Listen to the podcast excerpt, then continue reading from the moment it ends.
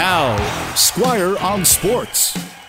The NFL finally decided to change its overtime rule yesterday, but they only did it for the playoffs.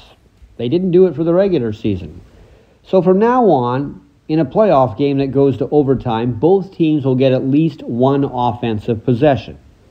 In the past, if you won the coin toss and then went down and scored a touchdown, not a field goal, but a touchdown, you won the game.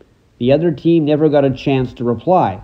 We saw that this past season in the game between Kansas City and Buffalo.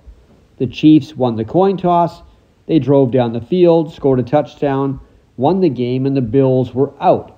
It seemed kind of dumb and unfair.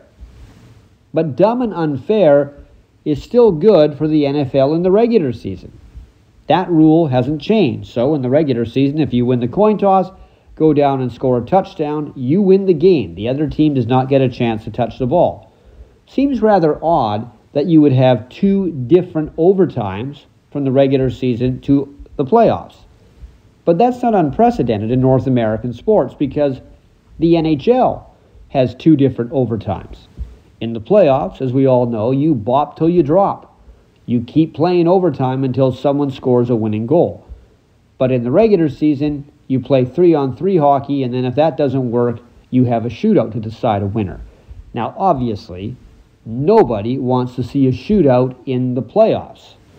But it is strange, when you think about it, that in the NHL, a shootout can decide a playoff spot, but not decide a playoff game. Squire on Sports on 980 CKNW.